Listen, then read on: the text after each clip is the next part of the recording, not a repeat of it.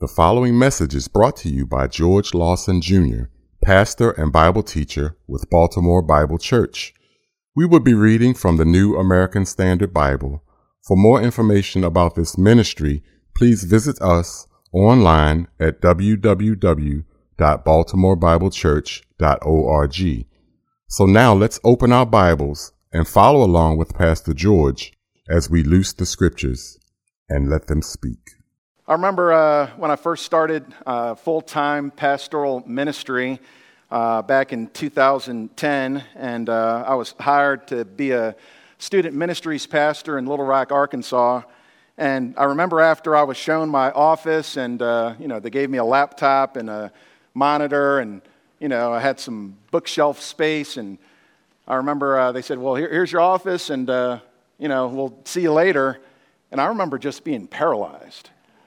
And uh, I was just wondering, like, you know, what, if, what have I just stepped into? And there was a list of activities that they had already prepared before I even, you know, stepped foot on the, the campus. There was a list of activities that I was responsible for now that I was the new student ministries pastor. Uh, there was a fall retreat, a spring retreat, a summer missions trip. They had lake days, lockouts. I had 175 students that I had to get to know. Uh, they had senior and junior high discipleship. I had a volunteer staff of 25 people, volunteer staff. I had a secretary, and in the youth room, there was a squeaky belt above the youth room in the, the air conditioner. So I'm starting on day one, and I'm thinking, what in the world do I do first? I've got a list of things to do, you know, a list of things, a list of people that I don't even know who they are, and uh, so the first thing that I did was the easy thing. I climbed up on the roof and fixed the squeaky belt on the air conditioner. but, uh, but along with that, there came all kinds of invitations of things to do that came from the outside. I started getting emails of people wanting to partner together with me for the sake of gospel work. Can you partner together with us for gospel work? I remember after becoming a pastor here, Baltimore Bible Church, I faced similar questions.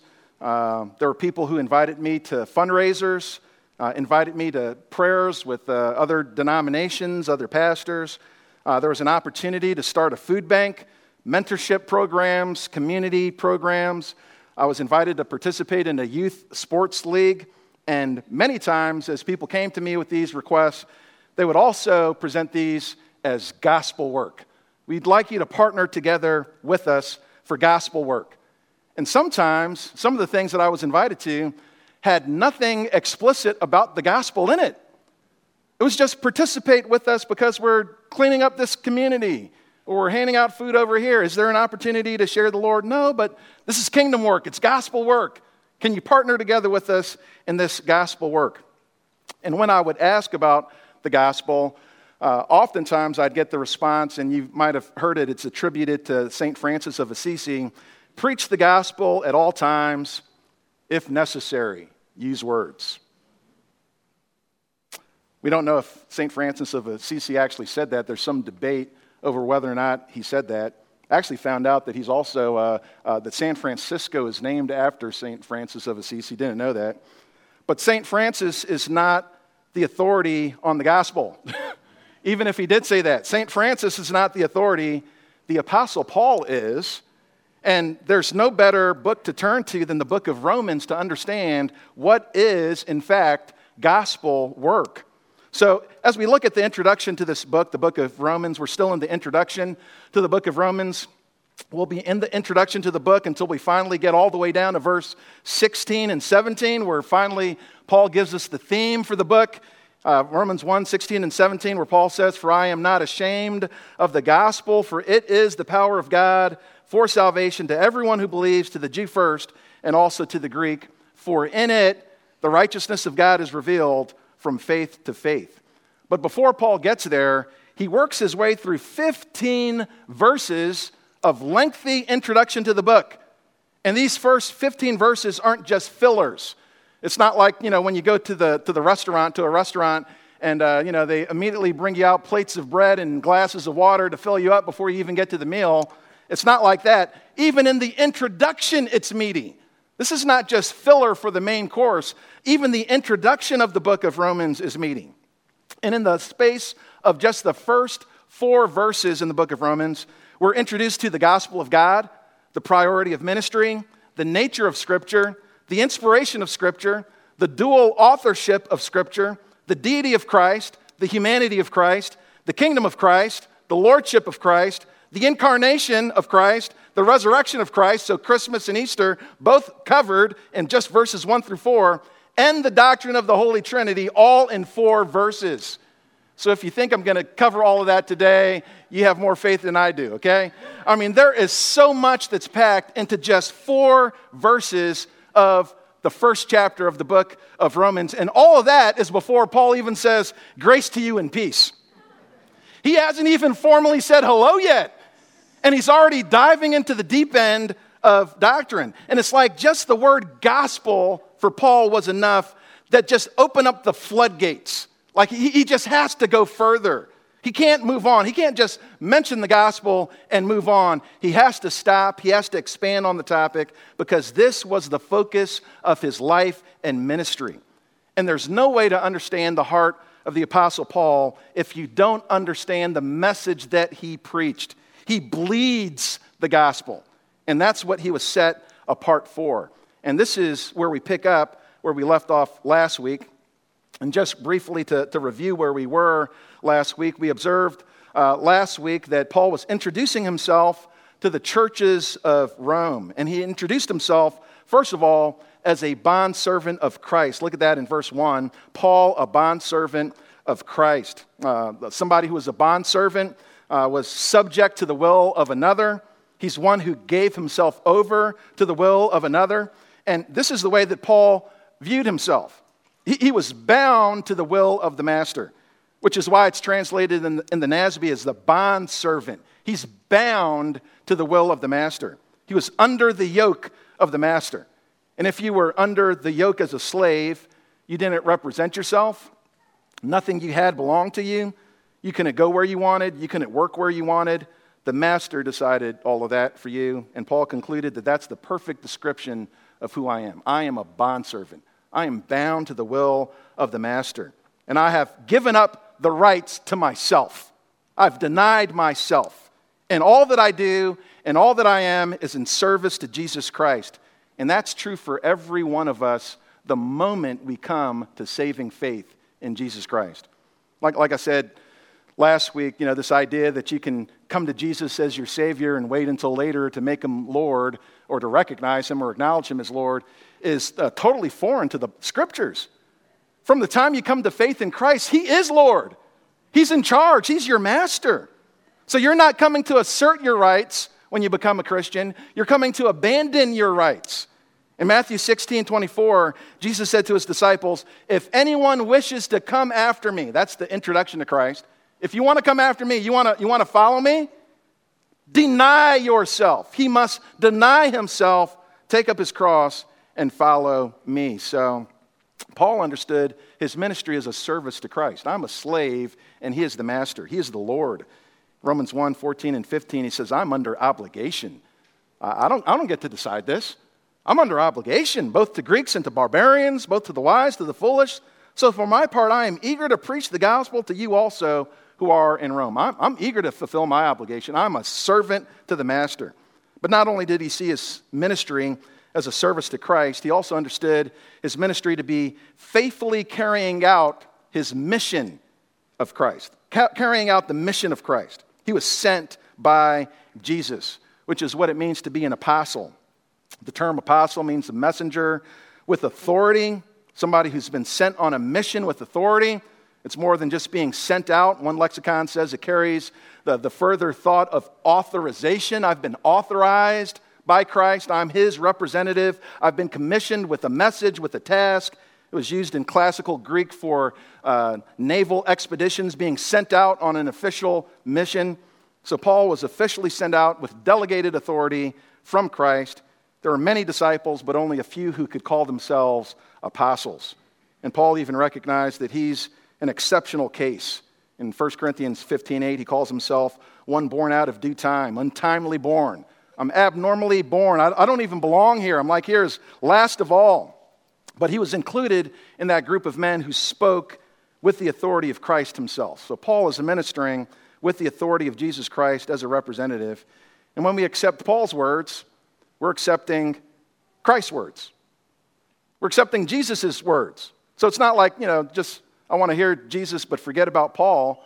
No, you, you hear Jesus through Paul because Paul communicates Jesus to you. And that's why he says in 1 Thessalonians that I thank God that you accepted, that you heard from us. You accepted it not as the word of men, but for what it really is the word of God, which performs its work in you who believe. So you can't keep Jesus and get rid of Paul.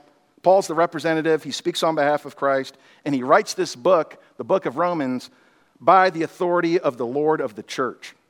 And Paul's writings, along with the other writings of the apostles, provided the foundation for the church. So we're standing on God's authority when we're standing on the scriptures. And uh, we're not called to be apostles, but we all are called to be ambassadors, right? We're going to represent what, what, what they've said. You know, so it's our job just to get in line. You know, Ephesians 2.20 says, having been built on the foundation of apostles, prophets, Christ Jesus being the cornerstone, and it's our responsibility just to get in line. You know, I want to I want to build my life on what they've taught, you know, on the apostles' doctrine. And that's what we hope to do here at Baltimore Bible Church, just building line upon line. And uh, finally, Paul introduces himself as one who's set apart, set apart for the gospel of God. So uh, he's a servant of Christ. Uh, he's a, uh, been sent out by Christ, and he's also set apart unto the gospel of God concerning Christ. And uh, this is where Paul just gets lost in the glory of the good news because this is what he's been set apart for. So you find it again just at the end of verse 1. He's set apart for the gospel of God. To be set apart means to be marked off by boundaries. It was a, a word that was used in the, the Greek Old Testament to speak about natural boundaries like rivers or national boundaries that separated nations from one another, but it was also used in a positive sense for religious consecration, that I've been marked off, set apart for religious service, like the priestly service. We've been consecrated, set apart for the service of God. And that's the way that it's used here. He's dedicated, he's consecrated for the service of God.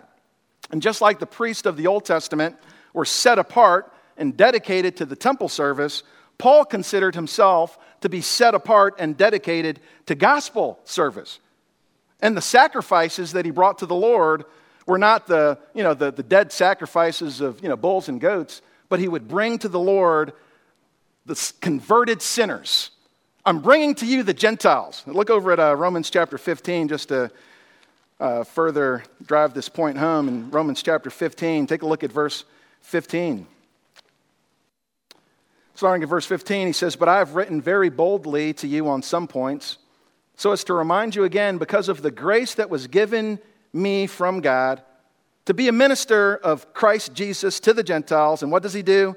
Ministering as a priest the gospel of God. So just like the priests were dedicated to the temple service, he says, I'm dedicated, but I'm a priest of the gospel of God so that my offering of the Gentiles may become acceptable, sanctified by the Holy Spirit. And this is what Paul considered himself to be separated unto, unto the Lord to do. Uh, just after Paul's encounter with Christ on the road to Damascus, if you remember, Ananias was called to lay hands on him. You know, at first he didn't even want to do it because it's like, hey, I've heard a lot about this guy. He's done a lot of damage. He's out there putting people to death, Lord. And you want me to go lay hands on him? It's like, yes, I want you to go. God says, Acts 9 15, the Lord said to him, Go, for he is a chosen instrument of mine. He's set apart to the work that I've called him to do. He's, he's my instrument now. I use him where I want, and he's dedicated to this to bear my name before the Gentiles and kings and the sons of Israel. He, he's set apart for this. Reflecting on his own conversion before King Agrippa, Paul remembered the words of the Lord in Acts 26, 16, he says, But get up, stand on your feet. This is what the Lord told him. For this purpose I've appeared to you to appoint you a minister and a witness. You've been separated out. I'm taking you now as my own instrument. You've got work to do. And then remember, after a period of time in Antioch, the Holy Spirit said, Set apart for me Barnabas and Saul. It's time to go to work. Set apart for me Barnabas and Saul for the work to which I have called them. And that work was preaching the gospel. And that was in the predetermined plan and sovereignty of God. Paul, Paul even considered himself being set apart for this work from the mother's womb. Like, like God already knew that this is what I was going to be appointed to. He, he ordained this from the time I was in the mother's womb. Flip over to Galatians, Galatians chapter 1. Just to talk about the way that he, he saw this, this work that he, he did before the Lord. Galatians chapter 1, look at verse 15. It says, But when God, who had set me apart, even from my mother's womb, and called me through his grace, was pleased to reveal his Son in me, so that I might preach him among the Gentiles. I did not immediately consult with flesh and blood. And then he goes on to talk about how he received this directly from the Lord himself. But he says, I've been dedicated to this. Even from my mother's womb, I've been set apart for this service. And what is the service? The service is gospel service. It's gospel work. That's what I've been set apart to do. The word gospel means good news. Euangelion in Greek. It was a word that was used in the Greek and Roman context for victory in battle. They used it for the birth of an emperor. You know, there's actually an inscription when Caesar Augustus was born. Uh, for his birthday, they said the birthday of the God was for the world the beginning of tidings of joy. That's how they looked at the birth of their emperors. This is good news for the world. And they called their emperors God. There was actually, you know, emperor worship that happened in the, the Greek and Roman context. But Paul understood this word gospel in the Old Testament context, the context of God's salvation, God's salvation for his people. Isaiah 52 7 says, How lovely on the mountains are the feet of him who brings good news, who announces peace and brings good news of happiness, who announces salvation and says, Zion, your God reigns. Your God is in charge. Your God is victorious. You can rest in him. And particularly in the book of, of Romans, it's the power of God for salvation to everyone who believes. This is the good news, the power of God for salvation. So it's good news. And this is what Paul is going to talk about throughout this book. It's good news to all who accept that they're condemned sinners. Accept that fact. That in the sight of a holy and a righteous God, that you stand condemned. And he'll spend the first three chapters of the book of Romans convincing you that you're worthy of condemnation. Romans 1:18 for the wrath of God is revealed from heaven against all ungodliness and unrighteousness of men who suppress the truth and unrighteousness. It's good news to accept the fact of what God says about who you are. I've got to recognize the bad news first before I can accept the good news. I've got to see myself as condemned in the sight of a holy God before I can reach out for his grace and mercy. It's good news to all who believe that Jesus died on the cross as satisfaction of God's wrath, payment for your sins. Jesus Christ was the payment, the satisfaction of God's wrath and hatred against sin. Romans 5 9, much more than having now been justified by his blood, we shall be saved from the wrath of God through him. And that his righteousness is the only righteousness, the righteousness of Christ is the only righteousness acceptable to God on your behalf. Romans 3:22 says even the righteousness of God through faith in Jesus Christ for all those who believe for there is no distinction. You gain righteousness through Christ. It's credited to your account if you believe and trust in Christ. And it's good news to all those who confess Jesus is Lord and believe that God raised him from the dead. And that's the good news that Paul says I'm separated for. I'm consecrated for. I'm, I'm dedicated to this. It's glad tidings of great joy, and it's worth Paul's dedication and consecration, and it's his priestly service. And before we move on from this point, this is basic, but it's clarifying. The gospel is a message. The gospel is a message. The gospel is a message. And I know that sounds basic, it's embarrassing, but how basic that sounds, but the gospel is a message. And Paul could dedicate his life to the promotion and proclamation of a message and trust that he had finished the race and accomplished what Christ gave him to do. In Acts chapter 20, in verse 24, Paul says, I do not consider my life of any account as dear to myself, so that I may finish my course in the ministry which I received from the Lord Jesus. And what was this ministry? To testify solemnly of the gospel of the grace of God. To testify solemnly of the gospel of the grace of God. If Paul's race included ending racism, solving worldwide hunger, peace in the Middle East, dismantling oppressive governments, literacy for all, equal pay for equal work, government health care, free school lunches, would Paul be able to say, I finished my course in the ministry that I've received from the Lord? Would he be able to say that? Could Paul say in 2 Timothy 4 7, I fought the good fight, I finished the course, I have kept the faith? And that's not to say that Paul never ministered to physical needs or that he never addressed any of the ills of society, but the ministry that he was separated unto and dedicated to and consecrated to was a message. The gospel is a message. And there's a variety of, of good and even necessary works that you can get involved in as an individual believer, as a, a member of the church of God, as a, a citizen in your community, that you can adorn the gospel of God. You know, you can give it a platform. You can, you can you know, make it attractive, you know, the message attractive. You can, you can do that.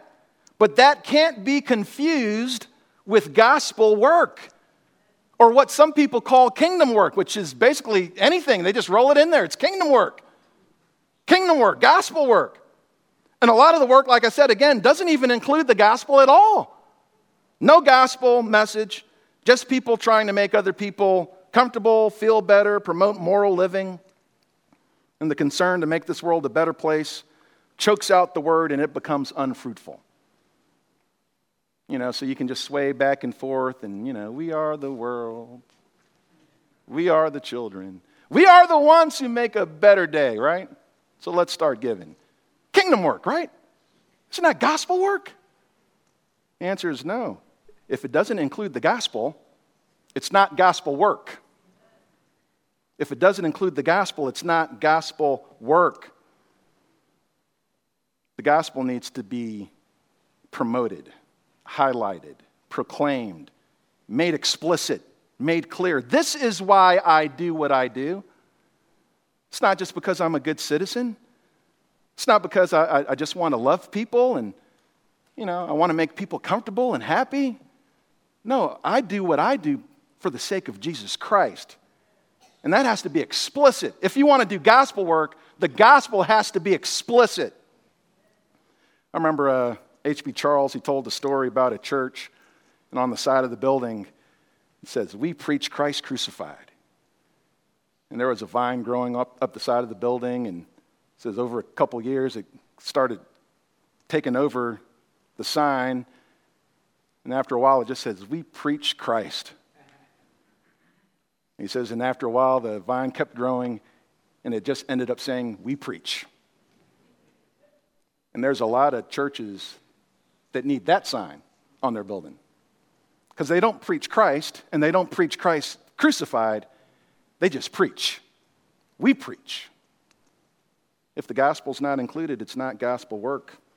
In their book, What is the Mission of the Church? authors Kevin DeYoung and Greg Gilbert write We are concerned that in all our passion for renewing the city or tackling social problems, we run the risk of marginalizing the one thing that makes Christian mission Christian namely, making disciples of Jesus Christ. We want the church to remember that there is something worse than death and something better than human flourishing. If we hope only for renewed cities and restored bodies in this life, we are of all people the most to be pitied. Gospel work has to include the gospel. And Paul, like the apostles in Jerusalem, devoted himself to the ministry of prayer and the word. And that was the ministry that God promised to establish. In Romans 16 25, it says, Now to him who is able to establish you according to my gospel and the preaching of Jesus Christ. And Christ's likeness was the, the goal of his preaching, which is promised in the work that, that God said that he would fulfill. In, in, in the preaching of the gospel, in the preaching of the truth that men are brought to Christ and grown in Christ. In Philippians 1 6, it says that God is committed to that work for those who come to Christ because I'm, it says, For I'm confident of this very thing, that he who began a good work in you will perfect it until the day of Christ Jesus. So, what Paul was involved in was something that would actually have a fulfillment. If you're involved in gospel work, seeing people come to know the Lord, that's something that can actually be fulfilled. You'll see the end of that because God is committed to that kind of work. Everything else that you get involved in doesn't necessarily have the stamp of God's authority on it, but this work does. And it would not be right for Paul to neglect the preaching of the word because that was his priority of ministry. Even Jesus left healing ministry in Capernaum to preach in the surrounding towns. Listen to what it says in Mark 1 uh, 38. Let us go somewhere else to the towns nearby so that I may preach there also, for that is what I came for. That's the words of Christ. He says, Yeah, I know there's many people still surrounding me, people still wanting to be healed, but I've got to go to the next town because I need to preach. And that's what I've come for. I need to preach. And there's three aspects of this gospel work, gospel message that Paul describes for us here. And like I said, these are just so theologically rich, touch on so many doctrines just in rapid fire. But the first is this the gospel is the gospel of God. The gospel is the gospel of God.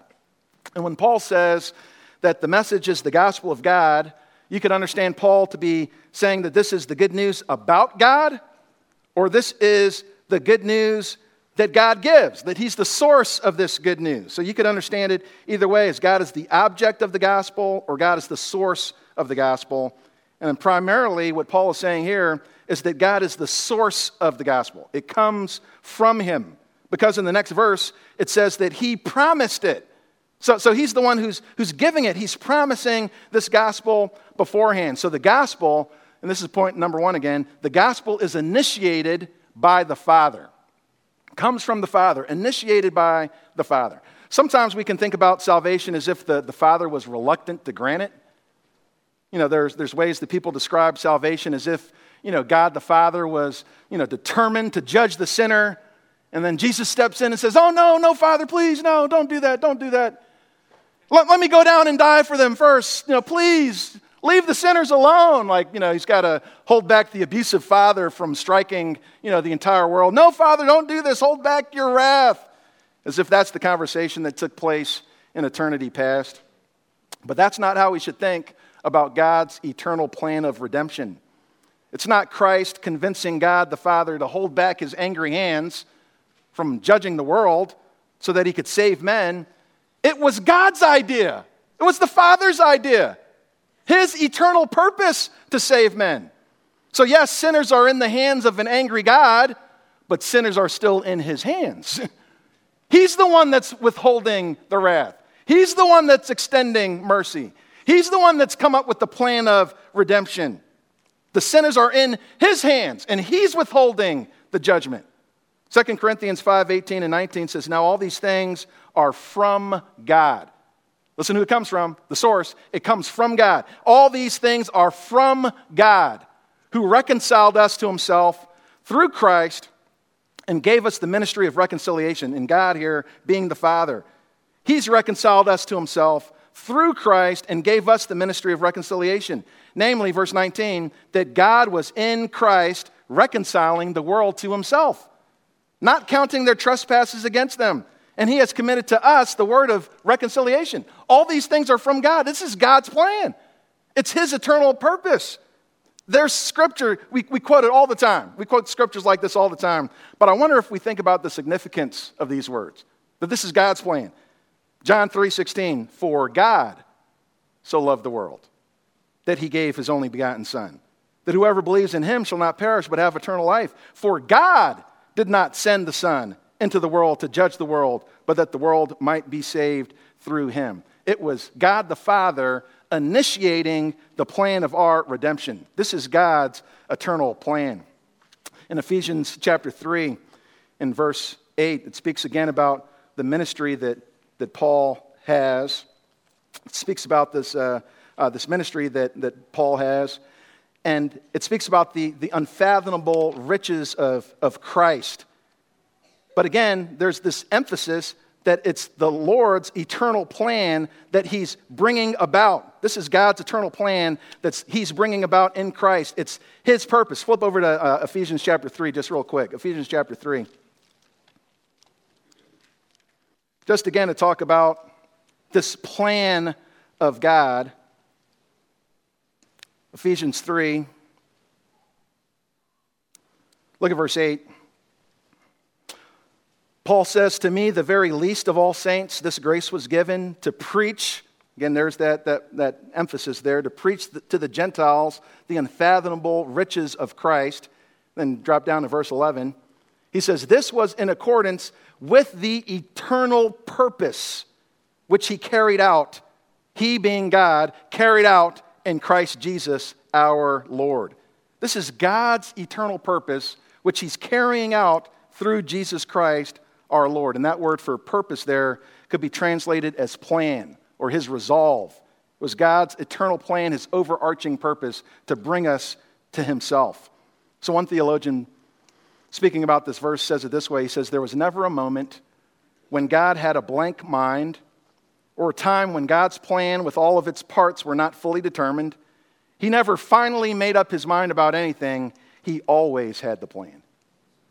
This eternal plan of redemption always included bringing salvation through Jesus Christ, and it was the Father's plan from all of eternity to do this. So it's not like after Adam and Eve sin, you know, he runs over to the emergency, you know, uh, box and breaks the glass, you know, break in case of emergency. Oh my goodness, what in, what in the world, Adam? I had no idea you do this. Thank God I got a plan over here. It's like, no. Got the emergency box. That, that was his eternal plan. I've always planned to redeem you. I've always planned to bring salvation to you. This is my eternal plan, my eternal purpose. And it was Christ who agreed, because he and the Father are one, sharing the same eternal purpose. It was the Son who agreed to come down and be the sacrifice. So, initiated by the Father, fulfilled through the Son, who agreed to become this, the sacrifice for mankind. And this explains so much of the language that we find in Scripture. Because as Jesus prepared to go to the cross in Luke 22, in verse 22, it says, For indeed the Son of Man is going, he's going to the cross, as it has been determined. Determined by who? Determined by God. It has been determined by God the Father that I would go to the cross. This is his plan. I'm fulfilling his plan. When Peter reflected on the cross in Acts chapter 2, verse 23, it says, This man delivered over by the predetermined plan and foreknowledge of God. It was God's plan to do this. Yes, it's a tragedy, and you did it by the hands of sinful men, but it was God's predetermined plan.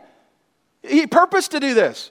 Later on in Acts chapter 4, verse 27 28, for truly in this city there, was, there were gathered together against your holy servant Jesus, whom you anointed, both Herod and Pontius Pilate, along with the Gentiles and the peoples of Israel, to do, listen to this, whatever your hand and your purpose predestined to occur. It was always the plan of God, the eternal plan of God. So when the book of Hebrews speaks about the death of Christ, it refers to his death as the blood of the eternal covenant. It was always the plan of God. The eternal plan and covenant within the Trinity itself that Jesus would come and be the sacrifice for sin and shed his blood. And all of that is to say that God initiated the plan of salvation. That the gospel is the gospel of God, it comes from Him. It's God who loved the world, it's God who is reconciling the world to Himself. It was God who determined to save the world through Jesus Christ. So don't think that the Father was reluctant, the reluctant member of the Trinity in your salvation, and that he had to be strong armed. No, please, no, no, no, don't, don't destroy them, please. That's not what was going on in eternity. This was God's plan and purpose to save you from all of eternity. God determined to set his affection on you from the beginning. And that's marvelous when you think about it. MacArthur put it this way he says, There's never been a time when God did not love you. Think about that one. There's never been a time when God did not love you. His love is eternal, and He eternally predetermined to put this plan into action to save you. There's never been a time when God did not love you. So, this gospel, I mean, there's, there's no doubt that it's good news, right? who, who wouldn't want to share this good news? Look at, look at the plan of God. Look at what He's determined to do. And that, that He's actually fulfilled it, He's brought it about. So, this gospel is initiated by the Father. And number two, it's promised in His Word. It's promised in His Word. Look again at Romans chapter 1. It says, Paul, a bondservant of Christ, Jesus, called as an apostle, set apart for the gospel of God which he promised beforehand through his prophets in the Holy Scriptures. Promised in his word. That's point number two. It's promised in his word. S. Lewis Johnson says, while it is good news, it is not new news. it's good news, but it's not new news. And Paul demonstrates through this letter that the gospel that he preaches is rooted in the Old Testament text. 14 times in the book of Romans it says, It is written, it is written, it is written. The book of Romans has actually been called the theology of the Old Testament. So it represents the gospel not as a break with the past, but the fulfillment of it, the consummation of it. As one author quoted, uh, uh, said this, uh, you might have heard it said, the old is by the new explained, and the new is in the old contained. Or another way, the new is in the old concealed, and the old is by the new revealed. They work together. One, one is revealing what, what's contained in the other. I mean, it was all there from the beginning, but, but the, the New Testament just kind of you know, brings it to light. Let me show you all that was back there. It was all there from the beginning, it was in His Word. It's the connection between the promise and the fulfillment. So, what has unfolded in the gospel is just what God had promised to do all along. And when Paul here refers to the prophets, which he promised beforehand through his prophets, he, he's embracing all of the Old Testament scriptures in that statement. The prophets. Uh, David was considered a prophet, Acts chapter 2 and uh, verse 30. Moses was considered a prophet, Deuteronomy 18 and 18. And in uh, Luke chapter 24, uh, when Jesus is explaining uh, the, the Old Testament and showing how it pointed uh, to himself, it says that he went through all of the Old Testament, through Moses and the prophets, to show how that pointed to him. So, so when he here in Romans talks about uh, the prophets, he's embracing all of the Old Testament scriptures, which he says right there in the Holy Scriptures. And it's incredible to think about biblical history and just how much the gospel was a part of that biblical history. The gospel was always there. That, that thread was throughout the whole Old Testament leading to Christ. So you have the first preaching of the gospel. Just take you on a little tour of the Old Testament, okay? You have the first preaching of the gospel in Genesis chapter 3. Verse 15 I will put enmity between you and the woman, between your seed and her seed. Uh, her seed. He shall bruise you on the head, and you shall bruise him on the heel. What's, what's going on there? What's going on there? We talked about this earlier. But uh, the word there for enmity between the women and Satan, I will put enmity between you and the women, talking about the conflict that would now happen between Eve, who's the only woman at the time, and Satan.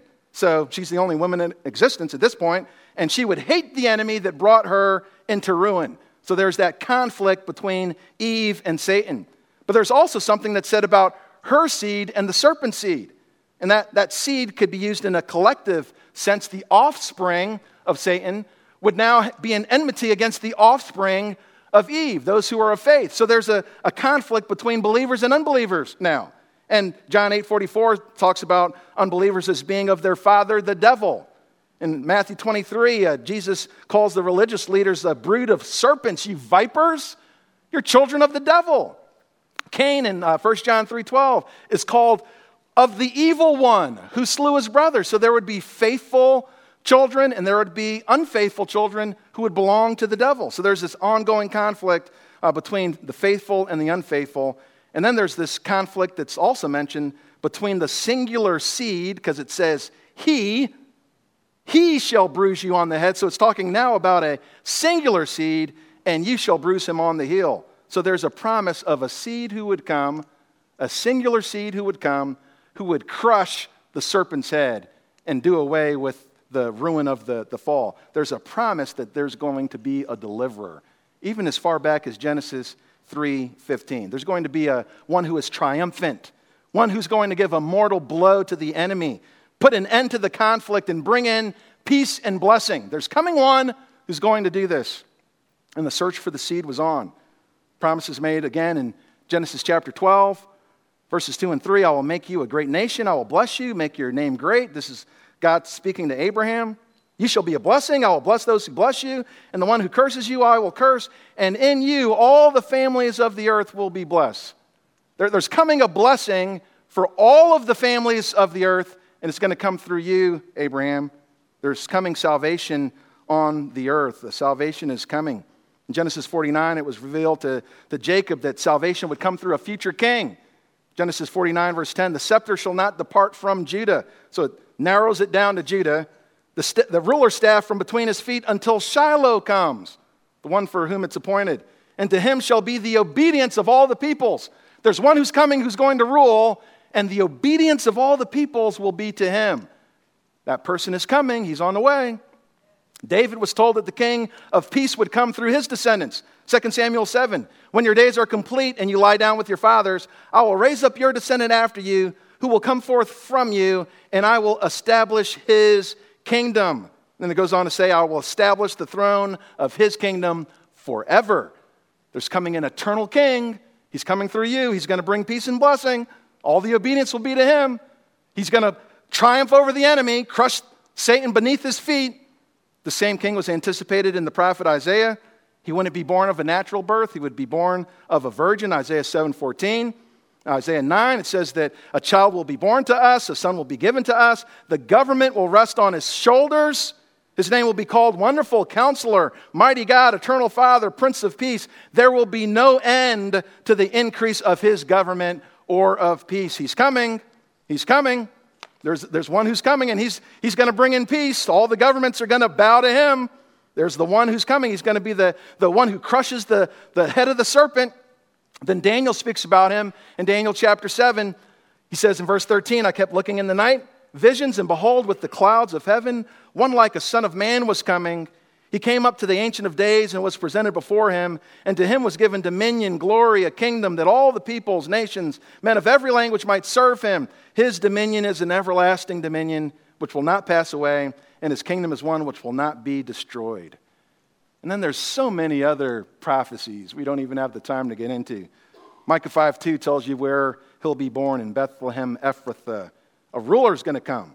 Zechariah 9 tells you how he's going to be presented to Jerusalem endowed with salvation, humble and mounted on a donkey, even on a colt, the foal of a donkey. Isaiah 53 lets us know that he's going to be rejected, despised, and forsaken of men, a man of sorrows, acquainted with grief. Verse 5 says that he will be pierced through for our transgressions, crushed for our iniquities. Psalm 22 goes on to talk about the details of the crucifixion. They pierced my hands and my feet. I remember reading Isaiah 53 and Psalm 22 to a Jewish man, and he says, Why are you reading the New Testament? I don't believe in the New Testament. You might want to look again. you might want to look again. That's not the New Testament, that's your Old Testament. And he's like double checking. It's like, oh, I didn't know that was in there. It's talking about Christ. It's obvious it's talking about Christ.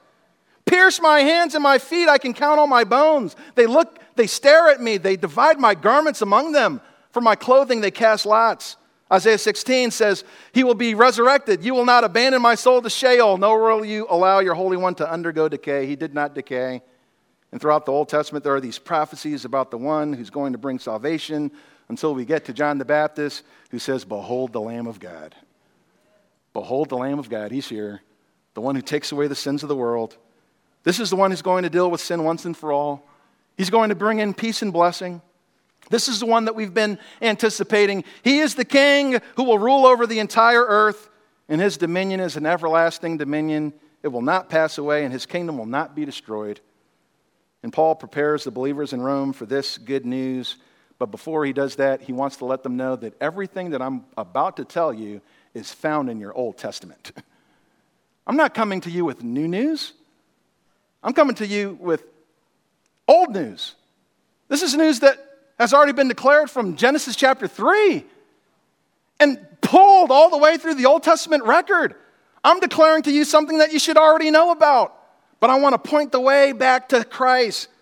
Everything that I'm going to tell you is going to be consistent with what you already know. Test me according to the biblical record. And that's the test for all true sound doctrine. Is that you can test what you're hearing by the word of God. You need to test it. There was an accusation that Paul was against the law, but Paul says, no, I'm, I'm consistent with it. And if it's not consistent, you throw it out. That's the test of orthodoxy, and Paul welcomed it. Test me according to the scriptures. See if the scriptures bear this out. And enough with these preachers who think you don't have to test them according to the scriptures.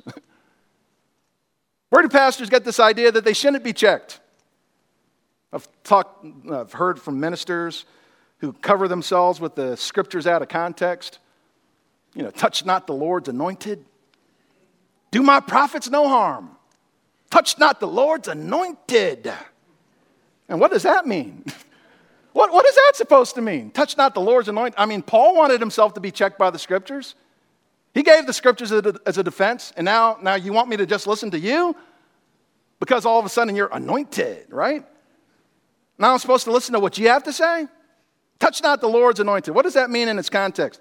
It was used for Abimelech not touching Abraham's wife, and it was used of David not taking Saul's life. So, unless I'm taking your wife or I'm putting you to death, you can't use that text, okay? and how do we know that? I mean, the, the, the, prophets had, had to get checked, right? Even the prophets got checked to see if they told the truth. Deuteronomy chapter 18, you remember that? It says, But the prophet who speaks a word presumptuously in my name, which I have not commanded him to speak, or which he speaks in the name of other gods, that prophet shall die. Seems like a whole lot of people were given permission to touch the prophet and do him some harm.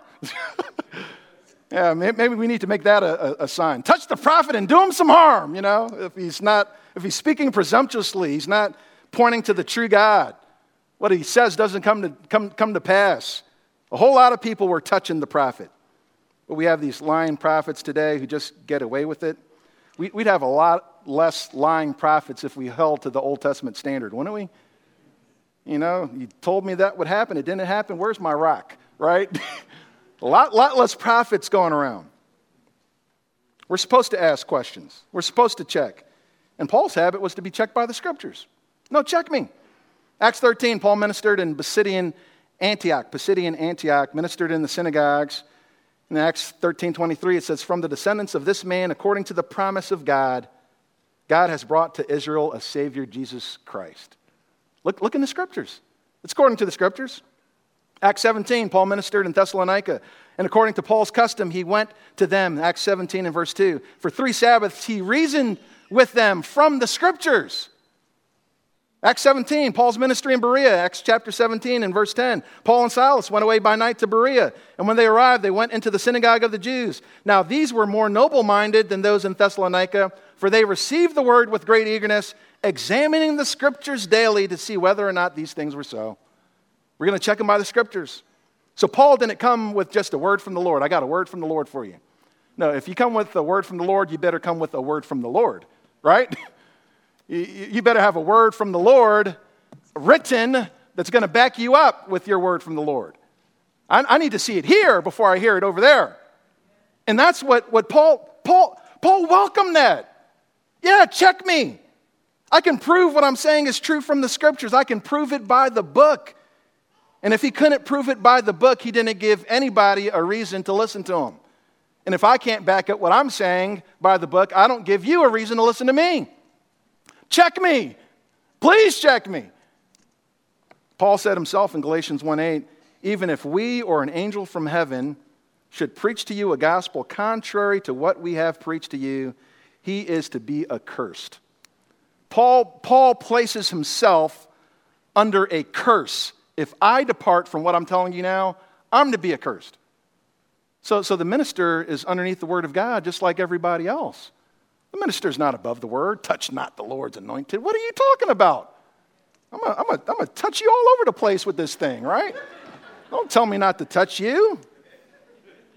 Paul placed himself under the curse of the, of, of the Lord if I depart from this book. So bring the book. And this tells us something about the scriptures, doesn't it? It tells us that the words of the prophets are the words of the Lord.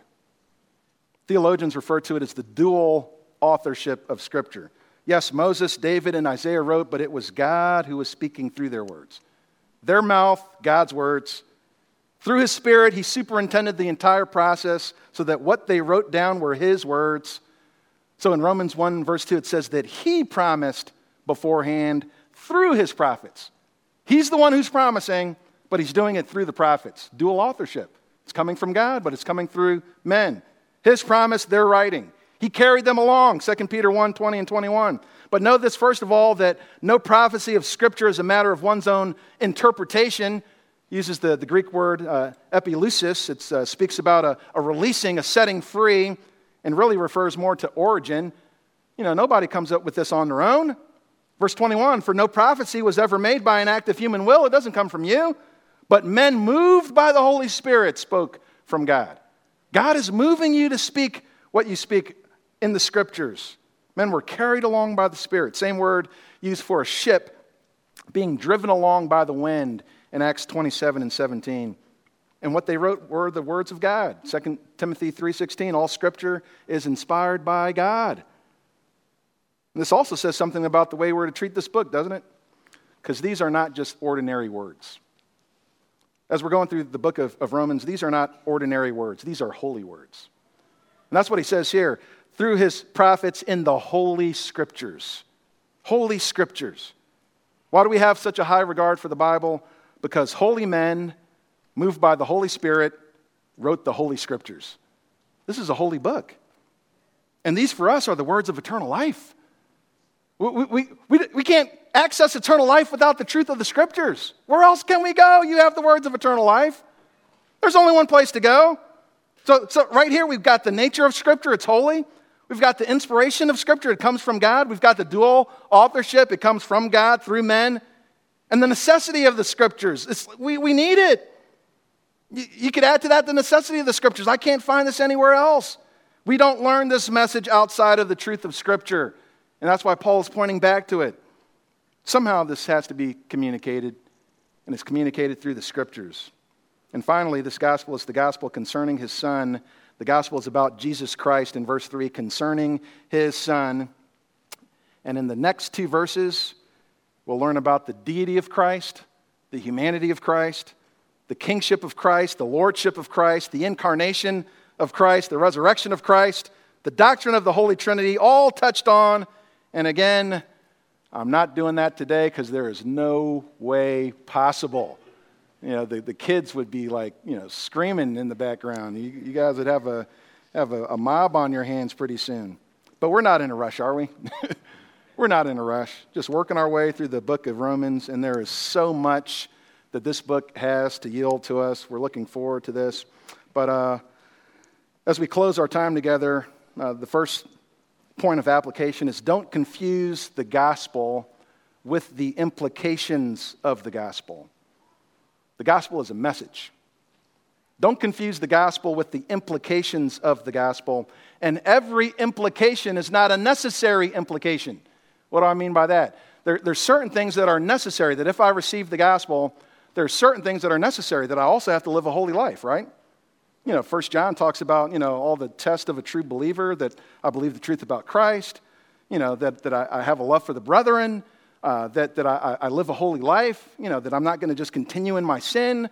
Those are necessary implications of the gospel. The gospel comes with that. But then there's those other implications of the gospel that, you know, everybody doesn't necessarily have the same ministry. Everybody doesn't necessarily have the same passion. You know, so, you know, you know, if, if somebody says, you know, if, if you're not doing this, you're not being a faithful Christian. If, if your church isn't involved in this ministry, this movement, you know, I don't know where you are, you're not being a faithful Christian. It could be an implication of the gospel, but it's not a necessary implication of the gospel. Just because I believe in the gospel doesn't mean that, you know, like I, was, somebody showed me a post, you know, earlier. It's like, I can't believe if, if, if, a pastor, if a pastor is not in the ghetto, I don't know if he's faithful. Does every pastor got to go to the ghetto? Is that the only way to be faithful to Christ? It could be an implication, you know, for some pastors that, yes, that's where I have to go. Yes, I need to go overseas. I need to do this. I need to do that. But is it a necessary implication for all pastors? No. You know, just like when people say, if, if you're a faithful Christian, you got to sign up for this petition. You got to be involved in this political campaign. I don't know how you could be faithful to the Lord if you're not involved in it. Don't let people heap guilt on you if it's not a necessary implication of the gospel. It could be an implication of the gospel for you, but it doesn't mean that it has to be for me. So don't confuse the gospel with the implications of it. Also, we need to focus on the goal of salvation and not the steps along the way. Focus on the goal. What's, what's the goal of our salvation? We're, we have been saved by the initiation of God, you know, through the sacrifice of his son and the sealing of his spirit until the day of redemption. And on that day, I will be perfected. I will be glorified. You know, that's, that's the end goal of my salvation. You know, the end of the gospel is Christ likeness. So, what am I supposed to focus on as a primary emphasis in my life now? Christ likeness. So, so, I'm supposed to focus on the goal of my salvation and not all the, the steps along the way, the, the detours. You know, it's like I might do this, I might do that, but what is my goal? My goal is Christ likeness. Don't, don't get distracted by like the, the side issues, okay? Focus on the goal of your salvation. Are you being Christ like? Are you humbling yourself under His word? Are you loving God's people? Are you obedient to the truth? Do you believe the, the truth about who Christ is? Like, if, if that's where you are, just keep going in that direction. And don't let somebody tell you, oh, you're not being faithful if you're not involved in this over here or that over there. Focus on the goal of your salvation. Also, you need to be encouraged uh, that the goal of your salvation will be reached. There's a lot of things that people might get involved with now, like they get involved in this movement, that movement. They have no idea if any of those things are going to be accomplished. They have no idea. But we can be encouraged that the goal of our salvation will be accomplished. In uh, Romans chapter 8, in verse 30, it says, And these whom he predestined, he also called. And these whom he called, he also justified. And these whom he justified, he also glorified. That is a goal that will be reached for every believer. And you can be encouraged by that, that God is going to bring me all the way to glory, that I won't be lost, that the end goal of my salvation will be fulfilled. And uh, we also need to rest in the promise that every promise of God's word will be fulfilled. Rest in that. You know, as Paul is talking about uh, all that the scriptures told, foretold, like all of these things came to pass in time, right? The Messiah came. And all the other promises that are revealed in the scriptures, all of those will also be fulfilled as well. So we can look forward to that day when Christ comes back and takes over the world and the, his kingdom will have no end. Like that is going to come because it's been promised in the scriptures. And that's regardless of whether or not you get involved in a political campaign or not. That kingdom is still coming. So don't let anybody confuse you to say, well, if you don't do this, the kingdom of God isn't going to. His kingdom's going to come, all right? His kingdom's coming. Regardless of what I do, I can't stop the kingdom of God from coming because it's been promised by His eternal plan and purpose. It's promised by God that it's going to happen. Amen? Let's go to Lord in prayer. Heavenly Father, we thank you, God, so much for uh, this time that we've had together. Uh, Father, uh, these words are so rich. Uh, Father, we thank you for uh, your truth, uh, Lord, that just gives us such encouragement. And uh, Father, we pray that uh, you, Lord, would be honored and glorified as we uh, continue to work through this book of Romans. So many riches to mine out. And Father, I pray that you would continue to teach us, Lord, through your word. And uh, now, Father, we pray that you would be glorified and honored in our lives. In Jesus' name we praise you and give you thanks. Amen. You have been listening to George Lawson Jr. of Baltimore Bible Church. To hear other messages or to find out about upcoming events and where we meet for weekly church services, please visit us online at www.baltimorebiblechurch.org. Baltimore Bible Church reserves all copyright protection under applicable law.